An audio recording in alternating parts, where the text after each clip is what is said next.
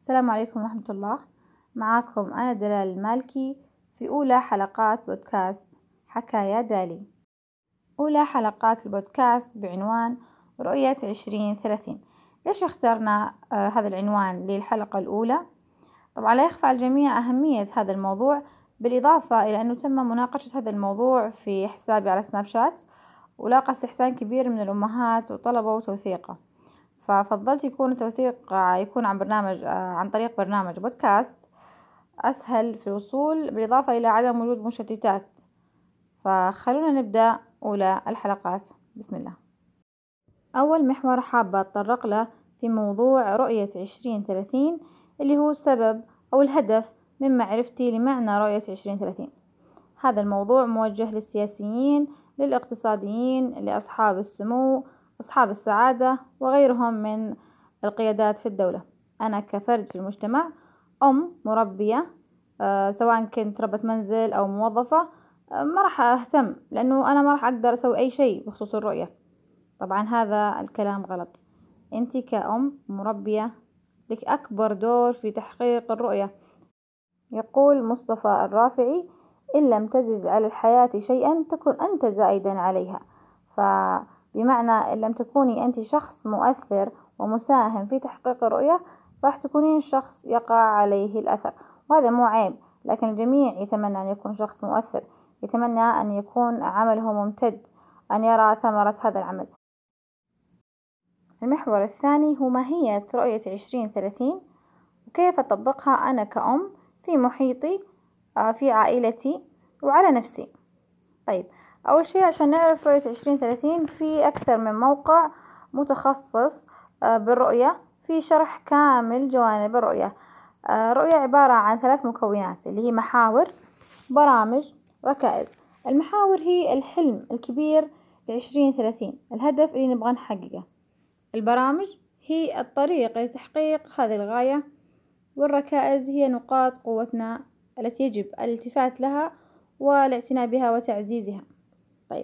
إيش هي المحاور؟ المحاور العشرين ثلاثين مجتمع حيوي. المحور الثاني اقتصاد مزدهر. والنقطة الثالثة وطن طموح. إيش يعني مجتمع حيوي؟ مجتمع حيوي من خلال القيم. قيمنا إحنا في المملكة العربية السعودية. آه قيمة التعايش قيمة الفخر والاعتزاز بالدين والوطن من خلال تمكين جودة الحياة. طيب أنا كأم كيف أستفيد من هذه القيم؟ وكيف أطبقها في عائلتي؟ أول شيء أشوف المناسب لي. غالبا القيم في المحور هذا مستمدة من قيمنا نحن كشعب مسلم عربي. فبسهولة تقدرين توظفين هذه القيم تجعلينها من قيمكم في المنزل. التعايش مثلا تحاورين أطفالك تحاولين تدخلين في قاموسهم فكرة التعايش مع جميع فئات المجتمع مع جميع الأديان مع جميع الطبقات. خصوصا الآن أنتم شايفين الانفتاح اللي في السعودية وكيف إنه صارت وجهة لسياح مختلفين سواء الجنسيات الأديان وغيرها. أيضا الاعتزاز والفخر بالدين والوطن. نحن نفخر بديننا كمسلمين بهويتنا العربية بدولتنا بإنجازاتنا. كيف طيب تطبقين هذا الشيء؟ مثلا الآن قاعد يصير في إنجازات في السعودية في مؤتمرات نشارك فيها في مسابقات في نجاحات قاعدة توصلها المملكة العربية السعودية. تخلين أطفالك باستمرار على اطلاع بهذه الأحداث اللي حولهم. تعزين فيهم جانب الفخر جانب الحب المنافسة المشاركة في هذه الفعاليات. في المؤتمرات تمثيل السعودية في جميع المحافل. فهذه هذه نقطة الاعتزاز بالفخر والفخر بالدين والوطن. جودة الحياة كيف تساهمين في رفع جودة الحياة؟ لأطفالك من ناحية مثلا الغذاء الصحي التركيز على الغذاء الصحي التركيز على الرياضة الرياضة واللياقة النفسية. فهذه محاور أو أفكار لرفع جودة الحياة. طيب عندنا المحور الثاني اللي هو اقتصاد مزدهر. اقتصاد مزدهر يركز على أكثر من جانب مثلا النمو الاقتصادي آه تخفيض نسب البطالة. طيب هذا الموضوع كيف أنا كأم ممكن أساهم فيه؟ وأقدر آه، أوظفه أو أدخله من ضمن القيم أو النقاشات اليومية أو من ضمن قوانين المنزل وغيرها. هذا المحور آه، يهتم ب زي ما قلنا النمو الاقتصادي وتخفيض نسب البطالة. من خلال آه، استغلال الفرص من خلال الإدارة المالية الصحيحة من خلال الانفتاح الاقتصادي. طيب أنا كم كيف أستفيد منها؟ مثل ما قلنا شوف إيش يناسبنا استغلال الفرص آه مثلا أنت كأم تبحثين عن إيش هي ال ال الوظائف المستقبلية. آه من خلال الآن في في السعودية المراكز الوطنية الهيئات البرامج آه تستهدف الأطفال تستهدف فئات الشباب. فأنت تبحثين إيش مناسب؟ ممكن آه، مثلا أدخل عيالي في المراكز هذه إيش إيش عندهم مواهب اهتمامات؟ ممكن أنميها من خلال هذه المراكز.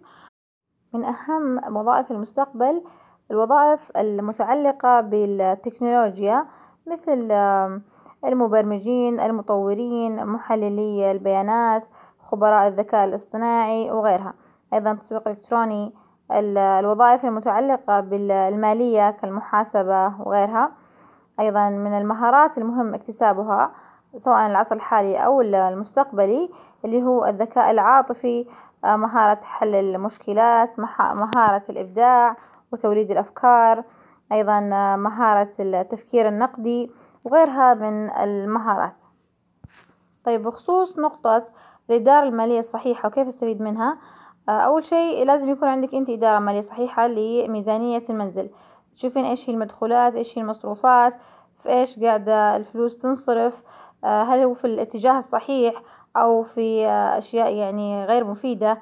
فتعيدين آه، هندسة أو هيكلة آه، الإدارة المالية آه، للمنزل وبناء عليه تبدين تصحين الوضع في حال كان في حاجة للتصحيح مع التركيز زي ما قلنا على جوانب تطويرية سواء لك أو لأفراد الأسرة. أيضا ما يمنع أنه يكون في أفكار للاستثمار ولو كان بمبالغ بسيطة. يعني تشوفين إيش الجوانب أو الاتجاهات المناسبة لكم للاستثمار بناء على الميزانية المحددة لكم آه، وتستثمرين فيها. المحور الثالث وطن طموح وهذا المحور يركز على آه، تكوين حكومة فعالة آه، أن المواطنين يكونوا مسؤولين الإيرادات لا تعتمد على النفط فقط. طبعا هذه الأشياء قد يعني قد تبادر لذهنك إنها أشياء خاصة بالدولة يعني شيء خاص بالسياسة والاقتصاد وأنا ما دخل فيه.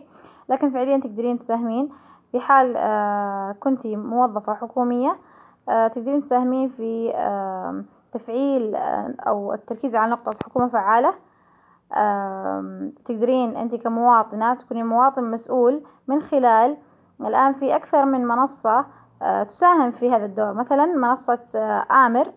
هذه المنصة تقدرين من خلالها ترفعين أي اقتراح عندك بخصوص مثلا أثمتت بعض الخدمات آه، الخاصة بالحكومة تقدرين في تطبيق بلدي في حال شفتي أي مشكلة في الطرقات في المباني في الحدائق أي شيء خاص بالبلديات ترفعين بلاغ وتتابعين معهم ويتم حل هذا هذه الإشكالية وهذا البلاغ. أيضا الإيرادات لا تعتمد على النفط فقط. هذا الموضوع آه، من ضمن الأشياء المتعلقة فيه اللي هو تحسين القطاع الخاص والغير ربحي. آه، أيضا التطوع. مثل ما أنتم عارفين الآن في المملكة العربية السعودية في مؤشر يعتمد على آه، رفع نسبة المتطوعين في المملكة. والآن يوجد منصة العمل التطوعي. هذه المنصة هدفها تنظيم العمل التطوعي في المملكة العربية السعودية ورفع آه، الإيرادات الغير نفطية للقطاع الغير ربحي من خلال الاستفادة طبعا من مجهودات المتطوعين. فتقدرين تساهمين في هذه المنصة آه، الاشتراك فيها مجاني آه، في فرص آه، عن بعد ما يحتاج حضوري. وفي فرص طبعا حضورية والفرص الحضورية أصلا يعني أنت تفيدك على المستوى الشخصي من حيث الخبرة ومن حيث تكوين العلاقات. أيضا أطفالك يقدرون يساهمون في في ال ال الاشتراك في المنصة وفي الأعمال التطوعية. تقدرين أيضا تكونون ضمن فريق تطوعي. هذا الشيء طبعا يعزز عدة قيم عند أطفالك من ضمنها قيمة العطاء والتعاون ومساعدة الغير وغيرها من القيم. ننتقل الآن إلى الركائز. الركائز زي ما قلنا هي نقاط قوتنا في المملكة العربية السعودية فأحد هذه الركائز هو العمق العربي والإسلامي. مثل ما أنتم عارفين آه نحن في المملكة العربية السعودية آه عندنا الحرمين الشريفين في مكة المكرمة والمدينة المنورة. فهذا الشيء يساهم في آه تعزيز العمق العربي والإسلامي. طبعا هذا الشيء نبغى نستفيد منه في نقول السياحة الدينية. تحت هذا المسمى. أيضا من ضمن ركائز قوة استثمارية رائدة. المملكة العربية السعودية مساحتها مرة كبيرة. عندنا ثروات كانت غير مستفاد منها والآن الحمد لله في عدة برامج تستهدف هذه ال هذه ال الثروات. أيضا المحور الثالث اللي هو محور ربط القارات الثلاث. طبعا موقع الجغرافي للمملكة العربية السعودية. يعني زي ما أنتم عارفين يربط ثلاث قارات آسيا أوروبا أفريقيا. وهذا الشيء كان غير مستغل سابقا والآن في توجه لاستغلال الموقع الجغرافي هذا الاستغلال راح يولد بالإضافة إلى القيمة الاقتصادية راح يولد مكانة اجتماعية ومكانة دولية راح يساهم في في لفت الأنظار للمملكة العربية السعودية. المكون الثالث من مكونات رؤية عشرين ثلاثين اللي هي البرامج. تقريبا حاليا في 11 برنامج ضمن الرؤية. تقدرون تطلعون عليها من خلال منصة رؤية عشرين ثلاثين. النقاط اللي راح أتطرق لها حاليا هي من باب التثقيف. تقدرون زي ما قلنا تشوفون أو تطلعون على أكثر معلومات أكثر بخصوص هذه البرامج من خلال الويب. في برنامج تطوير القطاع المالي. هذا البرنامج موجه للقطاع المالي بحيث يكون قطاع مالي متنوع وفاعل يدعم تنمية الاقتصاد الوطني. تنويع مصادر الدخل تحفيز الادخار والتمويل والاستثمار من خلال تطوير وتعميق مؤسسات القطاع المالي. آه في أكثر من برنامج ضمن هذا البرنامج. آه لو تتذكرون برنامج أرامكو الأسهم التي طرحت لأرامكو. آه أيضا من ضمن البرامج انضمام السوق المالية. السعودية تداول المؤشرات العالمية مما ساهم في نمو مؤشرات سوق الأسهم السعودي. البرنامج الثاني اللي هو برنامج الاستدامة المالية. هذا البرنامج يهدف إلى تحسين أداء الحكومة من خلال كفاءة الإنفاق ونمو الإيرادات وإدارة المخاطر. في عدة برامج ضمن هذا البرنامج ومن ضمنها ترشيد استهلاك المياه الكهرباء في الدوائر الحكومية أيضا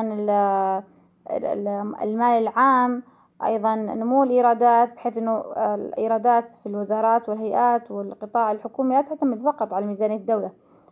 تكون كل جهة مشغلة أو تقدر بنفسها توفر جزء من ميزانيتها. لذلك تعمل على الاستدامة المالية لها.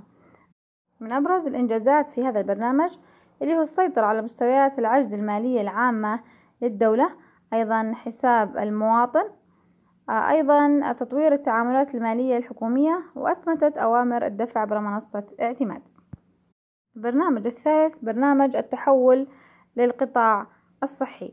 يهدف البرنامج إلى إعادة هيكلة القطاع الصحي في المملكة ليكون نظام صحي شامل وفعال ومتكامل يقوم على صحة الفرد والمجتمع. طبعا لا يخفى الجميع الآن تطبيق صحتي والخدمات ما شاء الله المقدمة من خلاله. آه يعني يغطي الآن تطبيق صحتي منطقة جغرافية كبيرة سواء آه في من خلال حجز المواعيد الحضورية أو المواعيد التي عن بعد أو من خلال الخدمات الأخرى مثل خدمة المدرب الصحي. يعني هذه من الخدمات الجديدة والمميزة صراحة. فكرة المدرب الصحي مختص يجلس معاك يفهم نمط حياتك بعدين يقدم لك جداول خاصة بالغذاء الصحي خاصة بالتمارين الرياضية وغيرها من الجداول الخاصة بالصحة النفسية. أيضا الأسرة يعني موضوع شامل جميع جوانب الأسرة الصحية والنفسية. طبعا هذه الخدمة مجانية من وزارة الصحة. أيضا من ضمن الخدمات المميزة والجديدة في وزارة الصحة اللي هي طلب توثيق كارت تطعيم الأطفال. أيضا ساهم القطاع الصحي من خلال التكامل مع القطاعات الثانية في تطوير مثلا الطرق وصيانتها. أيضا تطوير قطاع الرعاية. أيضا تدريب أكثر من 345 ألف متطوع لتقديم المساعدة في مجال الرعاية الصحية. البرنامج الرابع برنامج الإسكان. يهدف هذا البرنامج لتقديم حلول سكنية تمكن الأسر السعودية من تملك المنازل. طبعا لا يخفى على الجميع مشكلة تملك السكن في السعودية. فقدم هذا البرنامج عدة حلول لجميع فئات المجتمع سواء موظفي القطاع الخاص موظفي القطاع الحكومي موظفي القطاع العسكري آه، وغيرهم من فئات المجتمع. أيضا من خلال تمكين المنصة الإلكترونية الداعمة آه، سكني وبرنامج أو مركز إتمام. أيضا برنامج الإسكان التنموي لتغطية الطلب من الأسر الأشد حاجة. آه، تعاون أيضا مع الجمعيات والمستفيدي الضمان الاجتماعي. من أبرز الإنجازات في هذا البرنامج ارتفعت نسبة تملك المواطنين للمساكن من سبعة وأربعين بالمئة إلى ستين بالمئة بين عامي ألفين وستة عشر إلى عشرين عشرين. أيضا إلغاء وقت الانتظار للدعم السكني من خمسة عشر سنة إلى استحقاق فوري. أيضا تطوير وتنظيم قطاع الإيجار لحفظ حقوق المؤجر والمستأجر والوسيط من خلال إطلاق منصة إيجار. البرنامج الخامس برنامج تنمية القدرات البشرية. يسعى هذا البرنامج إلى أن يمتلك المواطن قدرات تمكنه من المنافسة عالميا من خلال تعزيز القيم وتطوير المهارات الأساسية ومهارات المستقبل وتنمية المعارف. من أهم الإنجازات في هذا المجال اللي هو استمرار العملية التعليمية خلال جائحة كورونا من خلال الروضة الافتراضية ومدرستي. كما شهدت منظومة البحث والتطوير والابتكار قفزات في عدد من المنشورات البحثية وتعزيز الشراكات البحثية العالمية. أيضا وصلت المملكة العربية السعودية للمرتبة التاسعة عالميا في التدريب التقني والمهني. ضمن مؤشر المعرفة العالمي لعام عشرين واحد وعشرين. أيضا في دعم التعليم عن بعد وتفعيل المنصات الإلكترونية حيث بلغ عدد المستفيدين من المنصات أكثر من تسعة ملايين مستفيد حول المملكة. وما ننسى طبعا البث, البث التلفزيوني لثلاثة وعشرين قناة فضائية خاصة بالتعليم عن بعد. أيضا تمكين المراكز من التدريب عن بعد وإصدار الشهادات مما ساهم في تعزيز ورفع نسبة التعليم في المملكة العربية السعودية. البرنامج التالي هو برنامج تطوير الصناعة الوطنية والخدمات اللوجستية. هذا البرنامج راح يساهم في آه، تحويلنا من دولة مستهلكة إلى دولة منتجة وخاصة في القطاع الصناعي قطاع التعدين والطاقة والتركيز على محور المحتوى المحلي والثروة الصناعية. ليساهم البرنامج بشكل كبير في تعظيم الأثر الاقتصادي وتنويعه للقطاعات. من أبرز الإنجازات إطلاق برنامج صنع في السعودية الذي يقدم هوية موحدة للمنتجات والخدمات السعودية تمثل الهوية الرسمية للترويج لها محليا وعالميا. أيضا إطلاق برنامج لاستكشاف فرص التعدين في المنطقة. أيضا إطلاق خمس خطوط ملاحية جديدة لخدمة أسواق الشرق الأوسط وشمال أفريقيا ومنطقة غرب أفريقيا ومنطقة شرق المتوسط والشمال من أوروبا وشبه القارة الهندية لزيادة قوة ربط موانئ المملكة. مع الموانئ العالمية وجذب كبرى الشركات. أيضا زيادة إنتاج الغاز في المملكة وانطلاق مشاريع الطاقة المتجددة حيث تم تشغيل أول معمل لإنتاج الطاقة من الخلايا الشمسية في سكاكا. البرنامج التالي اللي هو برنامج التحول الوطني. هذا البرنامج يهدف إلى تطوير البنية التحتية اللازمة وتهيئة البيئة آه، للقطاع العام والقطاع الخاص والغير ربحي وذلك بالتركيز على تحقيق التميز في الأداء الحكومي ودعم التحول الرقمي والإسهام في تنمية القطاعي الخاص والغير ربحي وتطوير الشراكات الاقتصادية تعزيز التنمية الاجتماعية وضمان استدامة الموارد الحيوية. أبرز الإنجازات حصول المملكة على المركز الأول في أكثر الدول تقدما في التنافسية الرقمية من بين دول مجموعة العشرين. أيضا زيادة معدل المشاركة الاقتصادية للإناث في السعودية حيث وصلت نسبة المشاركة في الاقتصاد بالنسبة للإناث خمسة وثلاثين بالمئة. ازدياد عدد المتطوعين في المملكة حيث وصلوا إلى الضعف. أيضا من ضمن الإنجازات امتلاك المملكة لأحد أكبر مخازن الغذاء في الشرق الأوسط. أما بخصوص الإنترنت فتأتي المملكة في المرتبة الثانية في توفير شبكات الجيل الخامس على مستوى الشرق الأوسط. البرنامج التالي هو برنامج خدمة ضيوف الرحمن. هذا البرنامج يهدف إلى خدمة ضيوف الرحمن وإلى إثراء وتعميق تجربة الحج والعمرة من خلال تقديم خدمات استثنائية في جميع مراحل رحلة الحجاج والمعتمرين. من أبرز إنجازات هذا البرنامج إطلاق تأشيرة جديدة تتيح للمقيمين في دول مجلس التعاون زيارة المملكة. طبعا هذه التأشيرة زادت عدد الزوار إلى نحو خمسة أو ستة وخمسين ألف زائر خلال شهر واحد. أيضا أصبح هناك التأشيرة الإلكترونية للحجاج والمعتمرين أيضا تقليص معدل الانتظار ضيوف الرحمن عند المنافذ إلى خمسة عشر دقيقة فقط ومبادرة التأمين الصحي للحجيج والمعتمرين. أيضا مشروع تطوير أربعين موقع ومسجد تاريخي إسلامي. وأخيرا من ضمن الإنجازات هذا البرنامج تأسيس منصة التدريب الإلكتروني وفادة لتدريب وتأهيل العاملين في قطاع خدمة ضيوف الرحمن لتعزيز ثقافة الضيافة والترحاب والحفاوة لدى العاملين في قطاع خدمة ضيوف الرحمن. البرنامج التالي هو برنامج التخصيص. يهدف هذا البرنامج إلى تعزيز دور القطاع الخاص في تقديم الخدمات وإتاحة الأصول الحكومية آه، مما يحسن من جودة الخدمات المقدمة ويسهم في تقليل تكلفتها. أيضا يسهم في زيادة القدرة التنافسية لمواجهة التحديات. من أبرز الإنجازات في هذا البرنامج تخصيص قطاع مطاحن الدقيق اتفاقيات إنتاج مياه المستقبل العمل على مبادرة جذب الاستثمارات الخاصة بتمويل المباني التعليمية. البرنامج التالي اللي هو برنامج صندوق الاستثمارات العامة حيث يقول هذا البرنامج تحقيق رؤية صندوق الاستثمارات العامة آه، لتنويع الاقتصاد في المملكة من خلال الاستثمار الاستراتيجي الدولي والمحلي. من أبرز الإنجازات ازدياد معدل إجمالي العائد السنوي للمساهمين حيث تضاعف من حوالي ثلاثة بالمئة إلى ثمانية بالمئة. أسست أربع مشاريع كبرى مثل نيوم الجدية مشروع البحر الأحمر وغيرها. أيضا نمو رأس المال البشري عبر استحداث أكثر من 365 ألف فرصة عمل مباشرة وغير مباشرة بنهاية الربع الرابع من 2020 آخر برنامج معانا اللي هو برنامج جودة الحياة. طبعا هذا البرنامج يعنى بتحسين جودة الحياة للفرد والأسرة من خلال تهيئة البيئة اللازمة لدعم واستحداث خيارات جديدة تعزز مشاركة المواطن والمقيم والزائر في الأنشطة الثقافية والترفيهية والرياضية والسياحية. أبرز الإنجازات وجود مدن سعودية ضمن أعلى مئة مدينة أكثر ملائمة للعيش. تخصيص أكثر من مليون ريال سعودي كمنح مالية ضمن برنامج Game Founders لاحتضان مبرمجي ومصممي الألعاب الإلكترونية.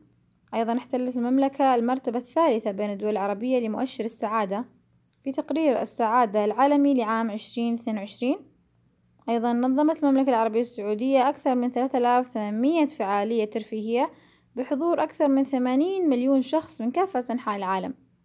وأخيرا وليس آخرا وصل عدد السياح في المملكة العربية السعودية منذ إطلاق البرنامج سبعة وستين مليون سائح في فترة عشرين واحد وعشرين. وبكذا نكون استعرضنا معاكم جميع مكونات الرؤية اللي هي المحاور الركائز والبرامج. الخطوة التالية الآن عندك أنتي أيتها المستمعة إيش راح تسوين؟ راح تاخذين ورقة وقلم تبدين تسجلين الأفكار التي تم طرحها في الحلقة تسجلين المعلومات المهمة واللي لفتت انتباهك تساهمين في نشر الوعي حول رؤية عشرين ثلاثين. الهدف الثاني لك توظفين الرؤية أو أهداف الرؤية بما يتناسب مع عائلتك. من خلال مناقشة الرؤية معاهم بحسب فهمهم حسب أعمارهم بحسب اهتماماتهم. جعل أهداف الرؤية ضمن اهتماماتكم أو أهدافكم العائلية. وبكذا نكون وصلنا إلى نهاية الحلقة الأولى من بودكاست حكايا دالي. أتمنى أني وفقت في نشر الوعي ولو بجزء بسيط حول رؤية عشرين ثلاثين. أتمنى آه، من الأمهات يبحثون أكثر وأكثر حول أهداف الرؤية حول البرامج وغيرها. أتمنى منهم أنهم يضمنون أهداف الرؤية ضمن فعلا أهدافهم وخططهم لعائلاتهم. أتمنى للجميع حياة مستقبلية سعيدة. كنت معكم أنا الدلال المالكي في بودكاست حكاية دالي. ألقاكم إن شاء الله في الحلقة القادمة. استودعتكم الله.